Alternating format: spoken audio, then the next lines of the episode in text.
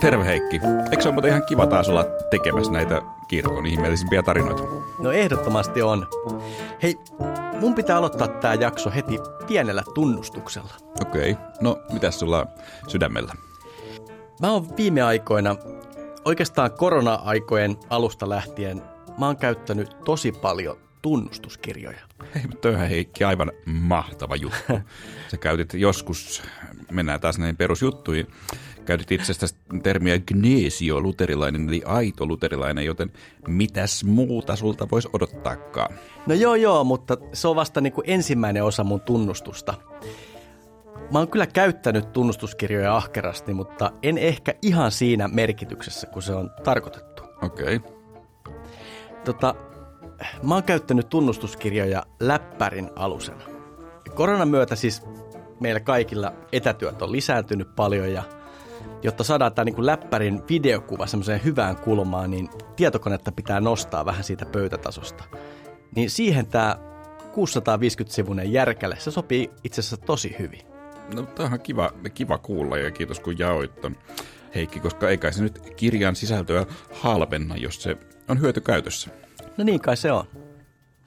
Mutta Heikki, mikä tässä meillä on nyt jakson aiheena? No meidän tämänkertainen aihe kyllä ainakin liippaa läheltä luterilaisia tunnustuskirjoja. Okei. Siis käydäänkö me, ajattelit, että käytäisiin tässä jaksossa ihan koko tämä tunnustuskirjat läpi vai vaikka vain puolet? ja ajattelin, että jos käydään läpi kokonaan, niin sinähän menee Heikki vähän aikaa. Si- siinä voi mennä tota aikaa. Tota, e- ei me nyt ihan koko tunnustuskirjoja tässä jaksossa sentään käydä läpi. Mutta tämän päivän aiheena on kirkkoisa Atanasios. Ja puhutaan kyllä siis myös vähän tunnustuskirjoista. Jep, ja tämä Atanasios, sehän liittyy tunnustuskirjoihin siis siten, että hänen nimeään kantava uskon tunnustus löytyy muun muassa luterilaisista tunnustuskirjoista. No juuri näin. Mutta vaikka ei siis koko tunnustuskirjoja käydäkään läpi, niin tässä on silti aika paljon pureksittavaa. Lähdetään sitten liikkeelle.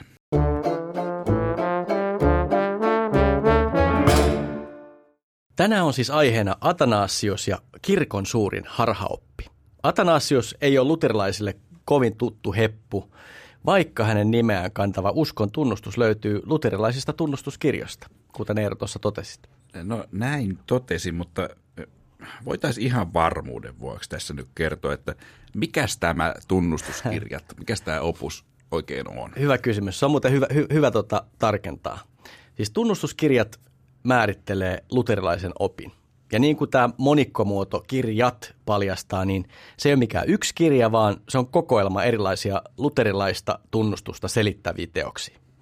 Siellä on siis, täällä kirjan sisällä on ihan tämmöistä riparin peruskamaa, sieltä löytyy tuttuja uskontunnustuksia ja sieltä löytyy katekismukset, mutta on siellä toki paljon muutakin. Ehkä sen verran voisi sanoa vielä, että se on koottu yhteen 1500-luvun loppupuolella. Eli siis luterilaista tunnustusta määrittelevä teosten kokoelma. Näin on. Tämä meni perille, mutta mitä tämä tunnustus tässä nyt siis tarkoittaa? Mikä ihmeen tunnustus? No yritätkö nyt jotenkin tentata? No, yritän. tota, äh, joo, kristinuskoon on ihan alusta asti kuulunut uskon tunnustaminen. Kirkon ensimmäiset uskon tunnustukset oli tosi lyhyitä, kuten vaikka Jeesus on Herra. Se oli yksi uskon tunnustus. Mutta eikö se ole aika ytimekäs? No se on, se on kyllä äh, yt, ytimekäs. Ja siis ehkä vielä tunnetumpi uskon tunnustus on ihan kalasymboli, eli iktussymboli. Se tulee siis kreikankielisistä sanoista Jeesus Kristus, Jumalan poika ja pelastaja. Ja siis näiden sanojen alkukirjaimet muodostaa kreikankielisessä – kre- kreikan kielessä sana kala ja siis, siitä siis tämä kalasymboli. Ihan pakko kysyä muuten Eero, että onko muuten sun auton takakontissa kala? Niin, no ei ole kalaa, ei ole myöskään tätä, koska nämä skeptikothan on kehittänyt sieltä vastaiskun, missä on, on tämä kala, jolla on jalat, ja sitten siinä lukee siellä Darwin, jossa he kertovat, että uskon evoluutioon, enkä, enkä mihinkään luomiskertomukseen. Joo. Ei ole kyllä kumpaakaan. Mutta onhan okay. kala tietenkin niin kuin ihan sellainen hauska, kiva kristillinen tapa, että et, et siellä on nyt sitten, että siitä tietää, että auto ajaa kristitty.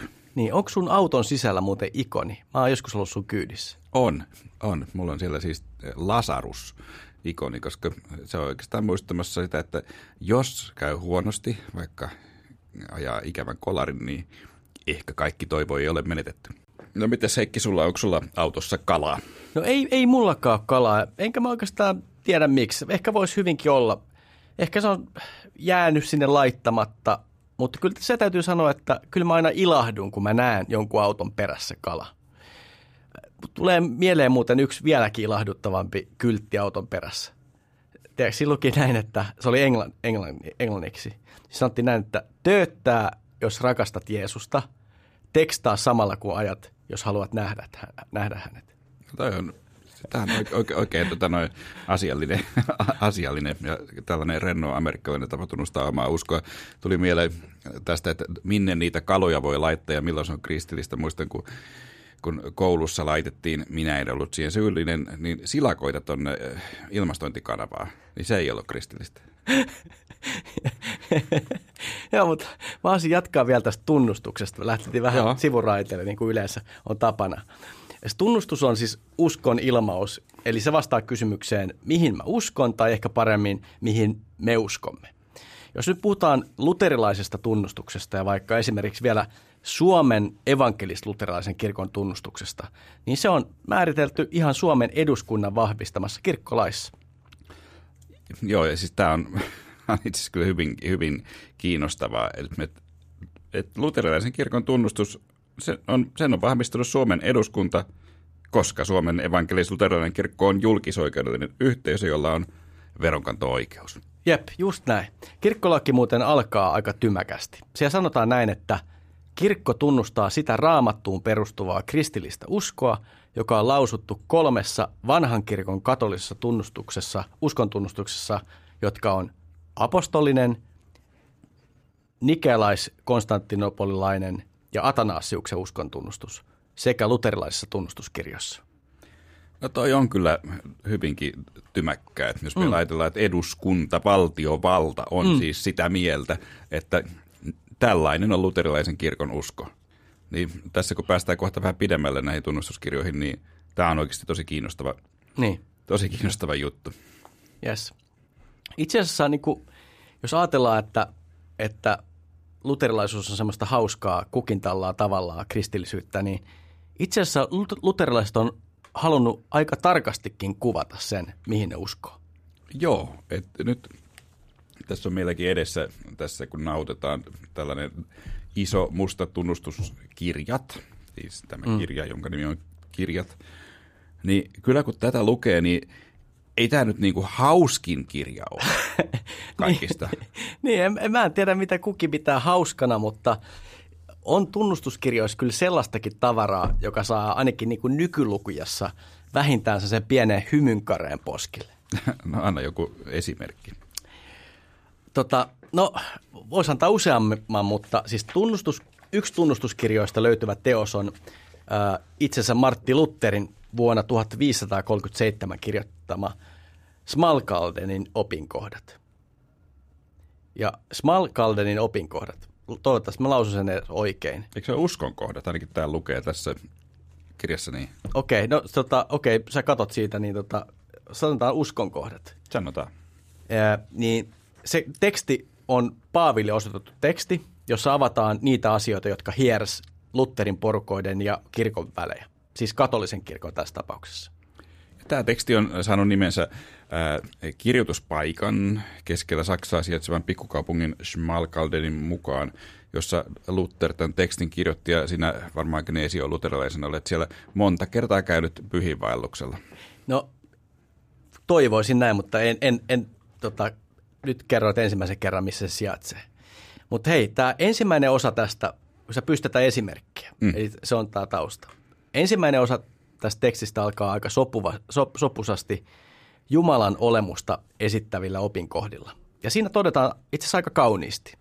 Siellä sanotaan näin, että kun ensin puhutaan tästä Jumalan olemus, olemuksesta ja sitten jatketaan näin, että näistä opinkohdista ei ole kiistaa eikä riitaa molemmin puolin ja me tunnustaudumme niihin. Tosi, tosi tämmöinen sopuisa teksti. Mutta sitten Tämä sokka ir, lähtee irti vasta tässä niin kuin toisessa osassa. Ja huutia saa ennen kaikkea Paavi, joka mainitaan tässä itse asiassa aika lyhyessäkin tekstissä peräti 40 kertaa. Ja tota, se on mun mielestä ihan, siellä oli muutama aika helmi. No, no hienoa. Nyt tässä uskolliset kuulijamme varmasti ilahtuvat siitä, että tähänkin luterilaiseen jaksoon on saatu mahdotettua Paavi. Yes. Tämän sopunsa alun jälkeen Luther listaa kaikki olennaisimmat asiat, jotka siihen aikaan oli kirkossa pielessä. Ja tämä hauska kohta on se, että yksi näistä asioista oli pyhiinvaellukset. Niin tämä selittää, miksi sä et ole sinne Smalcaldeniin Just näin. pyhiinvaellukselle mennyt. Mutta eikö mekin ajateltu, Heikki, joskus mentäisi Santiago de Compostelaan sinne Espanjan pyhiinvaellukselle? Niin, näin, näinpä juuri, mutta kun tätä kohtaa lukee, niin mä ajattelen, että meidän pitää kyllä ainakin vähintään harkita asiaa uudelleen. No kerro tarkemmin, mitä, mitä siellä nyt sitten sanotaan? No ensinnäkin Luther käyttää pyhiinvaelluksista nimitystä perkeleen virvatuli. Aika, aika kovaa tekstiä. Kyllä se reissu varmaan sitten Se tämän se oli kuulemani ö, perusteella pitää unohtaa. niin, pitää keksiä jotain muuta. Mm. Mutta siis siellä sanotaan näin, näin, että miksi riennetään tarpeettomille, epävarmoille, turmiollisille perkeleen virvatulille? Vain siksi, että perkele on riivannut paavin sitä touhua kehumaan ja vahvistamaan, jotta ihmiset laumoittain luopuisivat Kristuksesta, ihastuisivat omiin tekoihinsa ja mikä katkerinta päätyisivät epä, epäjumalan palvelijoiksi. Eli eh, niille äh, Santiago de Compostellan pyhinvaeltajille, jotka tätä podcastia vaikkapa siellä, äh, siellä vaeltaessa ne ku- kuuntelevat, niin pahoittelemme nyt tätä tiedotusta. Li- lisätietoa. Niin, niin. Eli, Niin. eli ei ole vielä liian myöhäistä kääntyä täältä- takaisin. Just näin. No ei se, joo, mutta ehkä se ihan niin mene, että Lutherhan kritisoi sel, kaikkea sellaista kristillisyyttä, jossa pelastus yritetään ansaita omilla teoilla. Pyhiinvaellukset oli silloin Lutherin aikaan osa tätä Lutherin kritisoimaa kokonaisuutta anekaupan ja muun ohella. Totta kai tämä on siinä taustalla. No tässä nyt kun lehteilee tätä, tätä mustaa tunnustuskirjojen painosta, jossa itse asiassa on kol- 630 sivua nyt tarkistin, tarkistin, niin ehkä tätä voisi joskus itsekin vilkasta ja katsoa, koska on tämä nyt ihan kiinnostavaa, koska kuulumme tällaiseen evankelis-luterilaiseen kirkkoon, joka tämä nyt sitten sen opin määrittelee. Mutta jos mennään siihen luterilaisen kirkon tunnustukseen, niin se siis perustuu kolmeen vanhan kirkon tunnustukseen, jotka löytyy tunnustuskirjoista. Joo. Niin tämäkin on kiinnostavaa. Muun muassa sieltä, joo. Siis nämä kolme on siis, tai eikä nämä kaksi ensimmäistä on apostolinen uskontunnustus, eli se minä uskon Jumalaan. Ja sitten Nikean uskontunnustus, joka alkaa monikossa me uskomme yhteen Jumalaan. Mutta kolmantena on Atanasiuksen nimeen viittaava Atanasiuksen uskontunnustus. Ja se onkin tyyliltään hiukan erilainen. Niin, tämä on kiinnostavaa, koska nämä kaksi ensimmäistä on varmasti kaikille, jotka nyt edes sat- satunnaisesti kir- kirkossa käyvät, niin ovat enemmän tai vähemmän tuttuja. Mutta tämä kolmas, niin mä luulen, että sitä ei monikaan kyllä tunne. Joo. No siis näistä apostolinen uskontunnustus on vanhin. Se on syntynyt ensimmäisellä tai toisella vuosisadalla. Ää, Ja jos jossain, niin tämän uskontunnustuksen myötä muuten liittyy aika pitkään kristittyjen ketjuun. Niin sanos muuta. No toiseksi vanhin on Nikean uskontunnustus, joka on puolestaan syntynyt 300-luvulla. Tarkemmin sanottuna se sai alkunsa ensisykäyksen 325 Nikean kirkolliskokouksessa. Siitä siis nimi. Niin hetkinen, Nikea, eikö se ole siellä Turkin alueella? Joo, nykyisen Turkin Joo, alueella. Kiinnostavaa tämän jakson kannalta on se, että tuohon Nikean kirkolliskokoukseen osallistui eräs Aleksandrian piispaa avustanut diakoni, jonka nimi oli Atanasius. Joo, ja miten onkaan, että voi sanoa, että toki nimen siis mm. olin kuullut, mutta ennen kuin tätä jaksoa ruvettiin valmistelemaan, niin, niin enpä minä kyllä tästä Atanasiuksesta paljon mitään tiennyt. Se pitää, niin. pitää tunnustaa. Ja sitten kuitenkin meidän luterilainen tunnustus perustuu hänen nimeään kantavaan uskon tunnustukseen. Ja se voi sanoa, että Atanasius oli siis mukana kyllä myös tuolla Nikian Just näin, kirkolliskokouksessa. diakoninen. Mm. No se johtuu tietysti siitä, että miksi meitä häntä tunneta henkilönä, niin me katsotaan tätä maailmaa kuitenkin tämmöisestä luterilaista vinkkelistä käsin. Ortodoksisessa kirkossa kaikki tuntee Atanasiuksen. Hänelle on annettu tota, hän on kirkkoisä ja hänellä on tämmöinen hieno lisänimi. Hän on ortodoksisuuden isä. Ja häntä juhlitaan muuten päivä ennen piispa Henrikin muistopäivää. Eli mistä päivästä on kyse?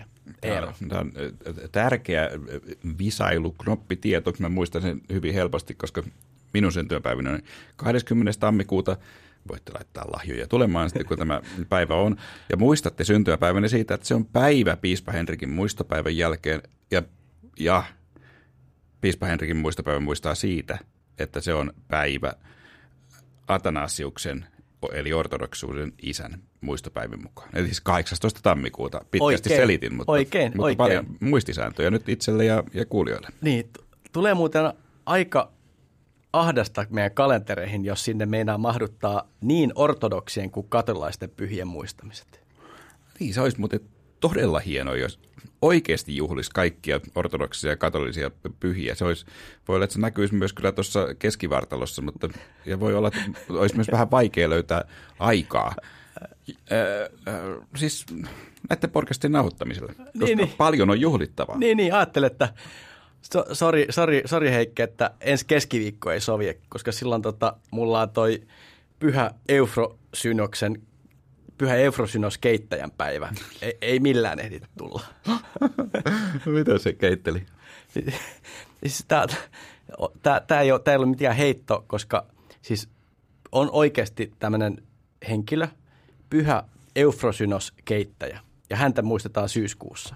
Ja se on muuten ihan huikea juttu, pitää ottaa taas pieni sivuaskel.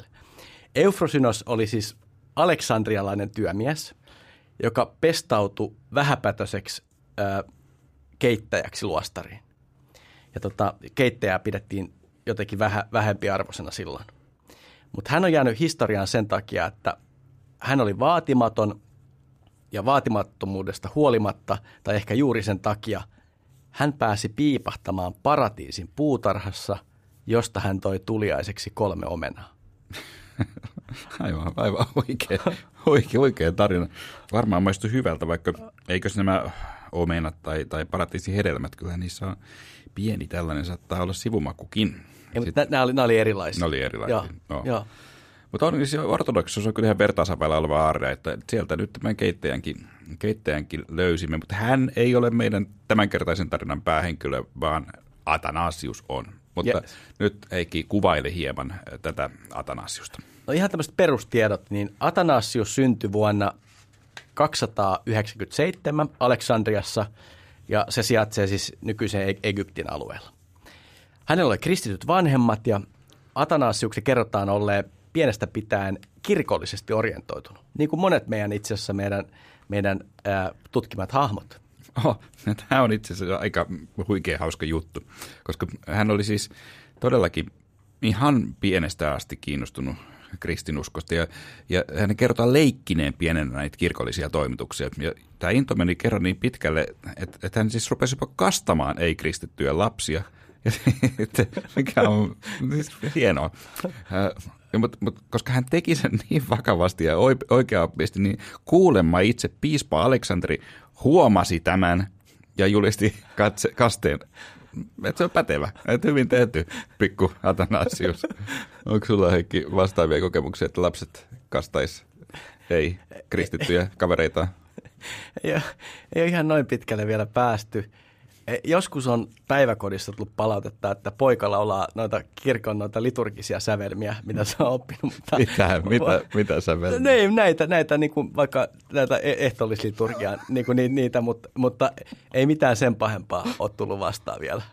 Mutta ei ole siis mikään piispa kävellyt leikkipuistoon ja todennut, että, että tämä liturgia on pätevä. Tulee vanhemmilta palautetta. Pyydetään vaihtoehtoista ohjelmaa. Nä, näin, näin ei ole vielä päässyt käymään, mutta, tota, mutta tälle siis Atanasiukselle piispan kanssa kohtaaminen oli ihan keskeistä.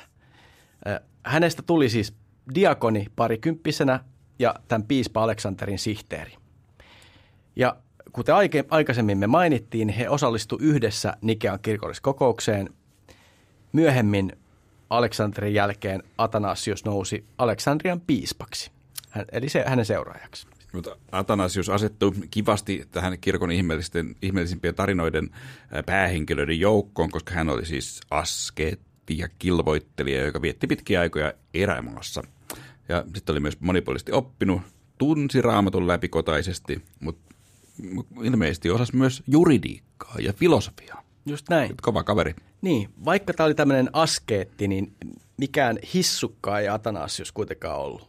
Hän kunnostautui erityisesti retorisissa kyvyissään ja jolla hän puolusti hänelle kaikista tärkeintä, eli kolminaisuusoppia. Kyllä, ja, ja, ja näille ky- kyvyille olikin tarvetta, koska sit nimittäin kuvioihin asteli Atanasiuksen lähistölle eräs Areios-niminen pappi, Just pahamaineinen. No, Areios oli alun perin myös siis pappi Aleksandriassa ja Atanasiuksen tavoin myös Areios oli valovoimainen teologi. Hänellä oli kuitenkin sellaisia näkemyksiä, joita tämä piispa Aleksanteri ei voinut hyväksyä. Niin, sitä on ehkä vähän vaikea selittää täysin kattavasti, mutta jos vähän ehkä yksinkertaista, niin voi sanoa, että, että Areios vastusti tavallaan kolminaisuusoppia. Areoksen mukaan siis, jos Jumala on kerran Jumala, niin häntä ei voi olla luotu, eikä hän ole syntynyt. Niin, eli Jumalan poika Jeesus ei siis voi Areoksen mukaan olla sekä Jumala että ihminen. No tämä, siis, tämä oli, keräs ihan siis hurjia kierroksia tämä oppi, oppikiista. Ja, Paavi Aleksanteri päätti kutsua piispan kokouksen paikalle ja erotti Areioksen harhaoppisena. Mutta koska Areios, hän oli kuitenkin saanut niin kuin, äh, vaikutusvaltaa ja seuraajia paljon, niin Areioksen mukana erotettiin 11 muuta häntä tukenutta pappia diakonia. Niin, siis tämä ei ollut mikään pieni kärhämä. Areios nimittäin siirtyi Antiokiaan, joka on nykyisen Turkin alueella myös, jossa hän jatko saarnaamista. Mm, ja tämä oli siis, siis kirkon näitä ensimmäisiä suuria sisäisiä hajannuksia. Ja, ja, ja silloin katsottiin, että ei, ei näin ei vaan saa käydä. Hajannus sai niin suuret mittasuhteet, että tosiaan siis kristikunta meinasi halita kahtia jo silloin. Mm. Äh, Mutta keisari Konstantinus halusi valtakuntaan sovun ja kutsui Nikään kirkolliskokouksen vuonna 325. Siis ensimmäinen kristitty keisari. Oli yes. sitä mieltä, että tämä nyt ei vaan käy, että rupeatte riitelemään saman tien. Just näin. Mutta siis Atanasiukseen tämä liittyy siten, että tuossa kirkolliskokouksessa Atanasius edusti Aleksandriaa yhdessä tämän silloin jo vanhan Aleksanteri-piispan kanssa. No tuolla Nikean kirkolliskokouksessa Atanasius sai pistää retoriset taitonsa peliin, ja nämä taidot todella huomattiin. Ja kiitos Atanasiuksen kirkolliskokous päätyi tuomitsemaan ariolaisuuden harhaoppisena. Tämä oli oikeastaan tosi merkittävä kirkolliskokous. Tästä nikealaisuudesta tuli kristiuskon voittava päähaara ja Atanasius käytti muuten loppuelämänsä tämän asian eli tämän kolminaisuuden puolustamiseen. Niin Areoksen loppu taas oli sitten aika traaginen. Äh, okei, Nikea kirkolliskokous päätyi tuomitsemaan areolaisuuden harhaopiksi, niin silti kannatusta areolaisuudella oli. Ja Konstantinus Suuri, siis tämä keisari, halusi vielä kerran yrittää voittaa areolaiset kirkon yhteyteen ja järjesteli muutama vuosi Nikean kokouksen jälkeen kokouksen, jossa olisi purettu Areioksen kirkonkirous, tai siis anateema, kuten ortodoksista kutsuu. Mutta tämä kokous, jossa yritettiin tätä sovintoa hieroa, niin se ei koskaan järjestynyt, koska Areios kuoli sisäiseen verenvuotoon päivä ennen kokouksen alkuun. Aika dramaattista. Niin, ja jos jatketaan tätä niin kuin asian ihmettelyä, niin se on oikeastaan uskomatonta, miten kauan jotkut kirkolliset kiistat kestää. Areioksen ja Atanasiuksen välisen kiistan merkit, siis se on uskomatonta, mutta ne on esillä vielä tänäkin päivänä ortodoksissa piispan valassa. Eli tilanteessa, jossa piispa asetetaan virkaa. Joo, siis, siis, siis piispan valassa sanotaan, että anatemoin, eli siis tuomitsen harhaoppiin, Areoksen ja ne, jotka ovat hänen kanssaan samaa mieltä ja ovat osalliset hänen mielettömään harhaansa. Niin, ajattele, tämä halutaan toistaa vielä niin kuin 1700 vuotta sen jälkeen, kun kirkko on jo todennut Areoksen harhaoppiseksi. Niin, mutta jos se Areos olisi siis elänyt päivän pidempään, niin voi olla, että tätäkään valaa ei tarvitsisi lausua. Tai siis tuossa muodossa. Historia ihme, ihmeellisten sattumuksien niin kuin sarja. Joo, mutta tämä on, siis tästä päästään tähän, mistä jo, mitä jo vähän tiisattiin, eli Atanasiuksen uskontunnustukseen. Jo, joissain teksteissä tälle uskontunnustukselle on annettu peräti alaotsikko areiolaisuutta vastaan. Yes. Nyt ehkä seuraa tämän jakson isoin antikliimaksi. Nimittäin on syytä olettaa, että Atanasiuksen uskontunnustus ei ole itse asiassa syntynyt Atanasiuksen kynästä. Mm. Ja mutta katson tätä, tätä kirjaa. Kyllä tässä, tässäkin lukee tässä koessa, että Atanasiuksen uskontunnustus areiolaisia vastaan okay. kirjoitettu. Just näin. Mutta joo, siis tosiaan, että ilmeisesti Atanasius ei, ei kuitenkaan tätä itse kirjoittanut, vaan koska se on alun perin kirjoittu latinaksi eikä kreika, kreikaksi, ja se on saanut alkunsa lännessä eikä idässä. Just näin.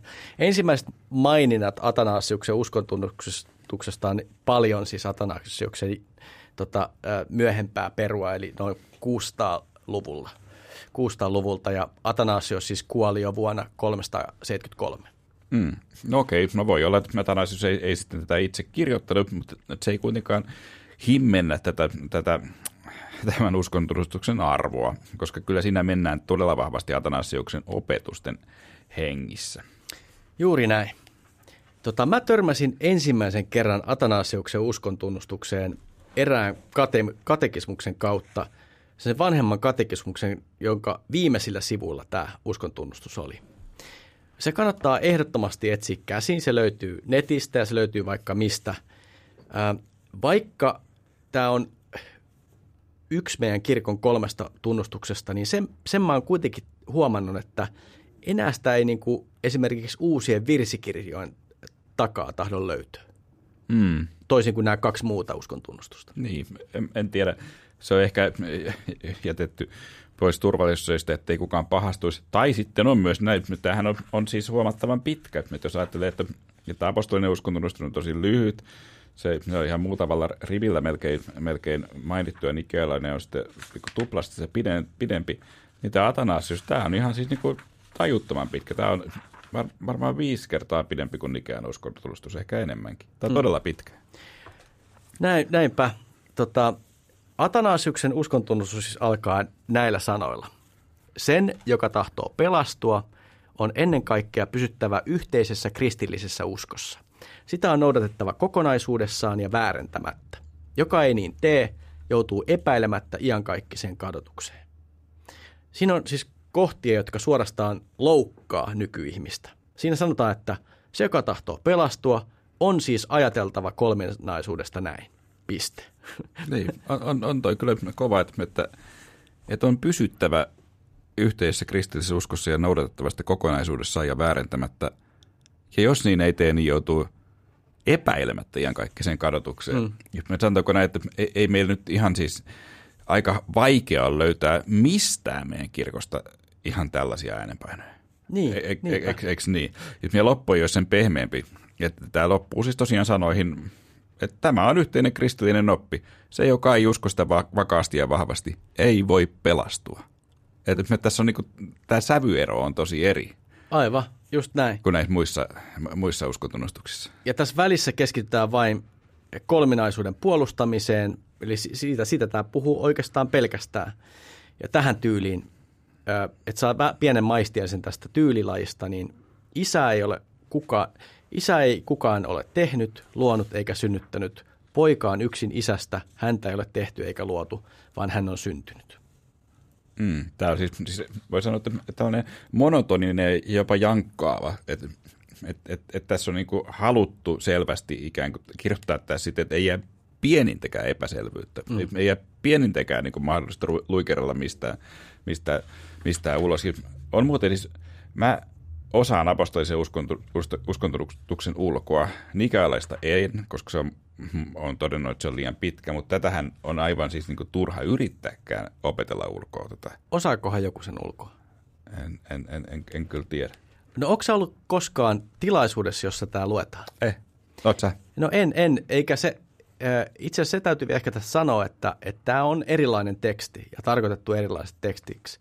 Että tätä ei ole viime aikoina – totuttu kuulemaan niin kuin kirkollisissa tilaisuuksissa. Tätä on joskus käytetty joissain kirkollisissa ää, tila, tilaisuuksissa niin kuin, ää, muutaman kerran vuodessa tai joissain hetkipalveluksissa tai näin. Tämä, tämä ei ole samalla tavalla liturginen teksti. Se on toki niin kuin sanottava tästä. Mutta niin. ehkä, ehkä olennainen kysymys kuuluu, kun ollaan tähän tutustuttu, niin miksi kolminaisuus on niin tärkeä asia kristinuskossa? Jos me mietitään vaikka nyt näitä kahta tutumpaa uskontunnustusta, niidenkin ytimessä on kolminaisuusoppi.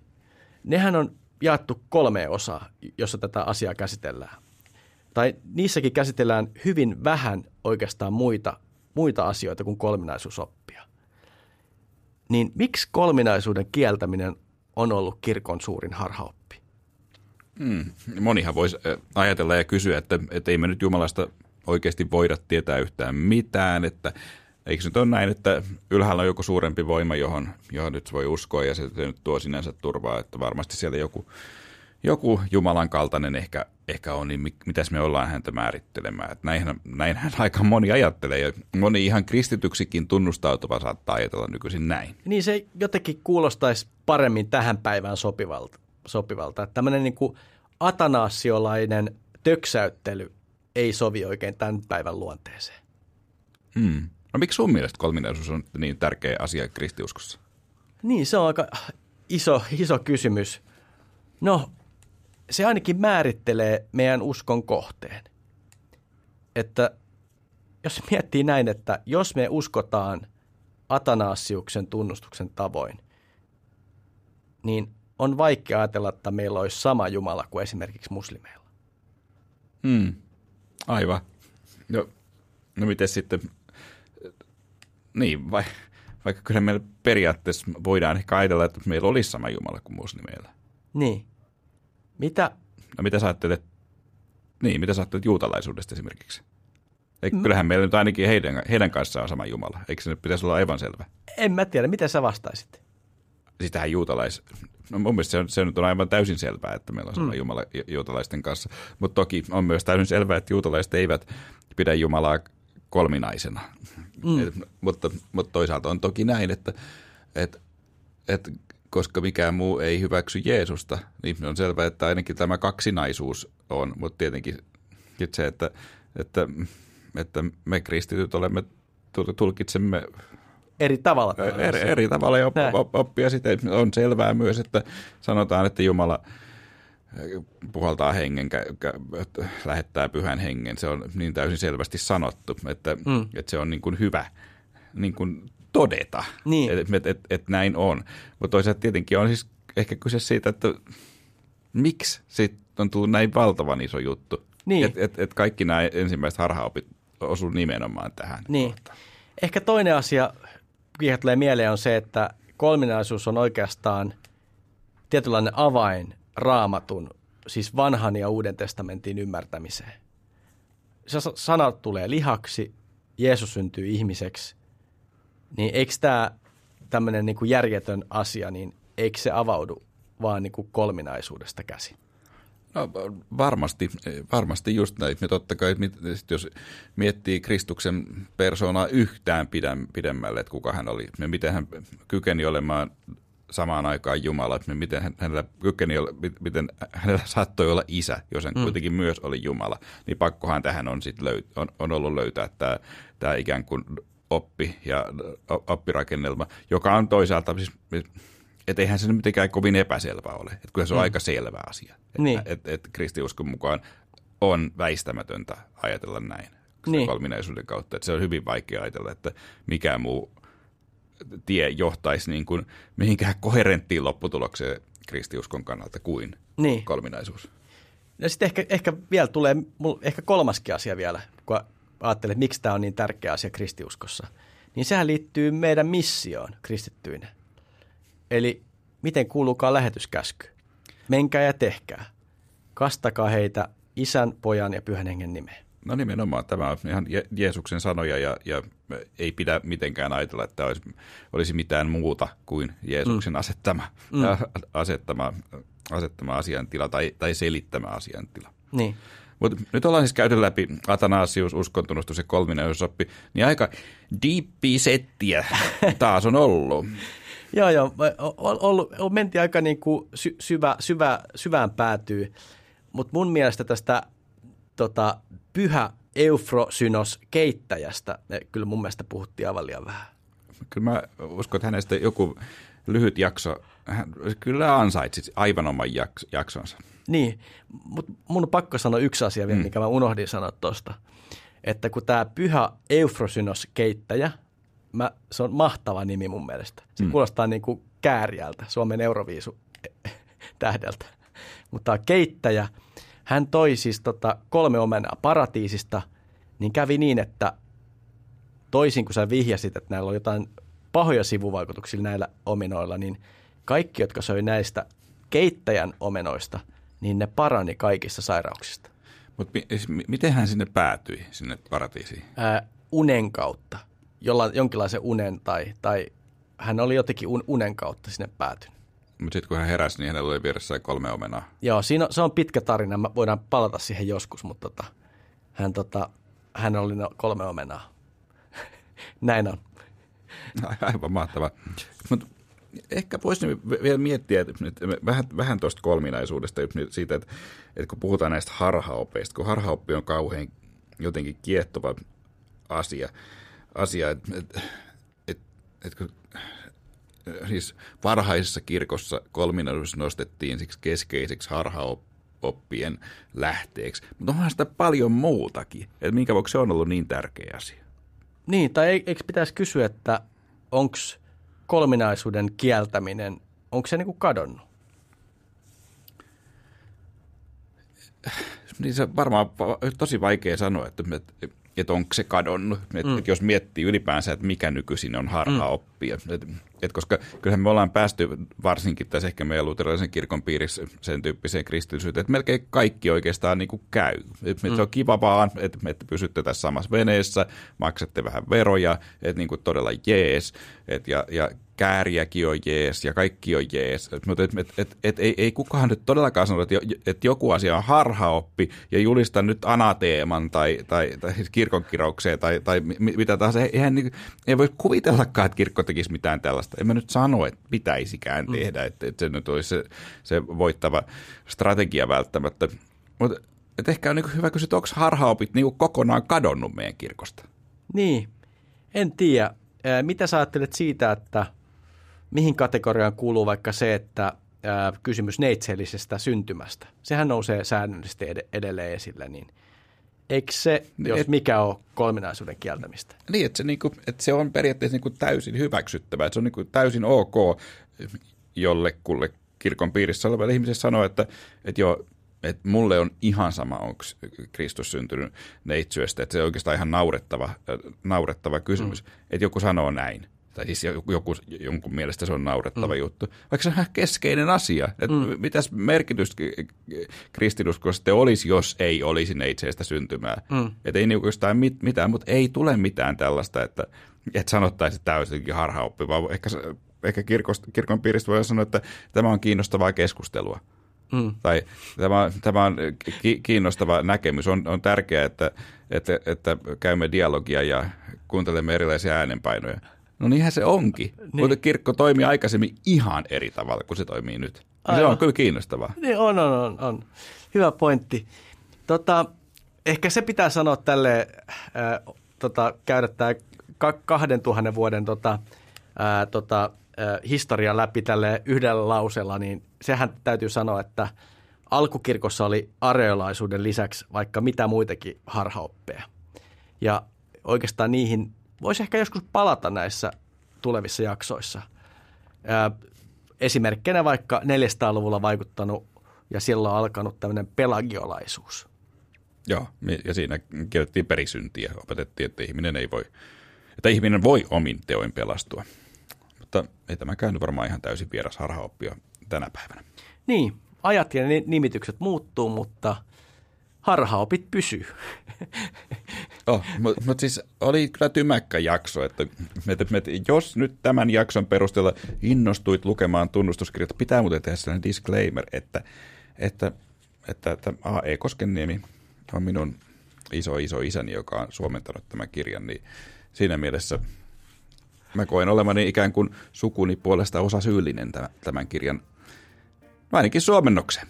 Aivan, se oli tota, mun näihin tähän hienoon tota, historiatietoon on hyvä päättää.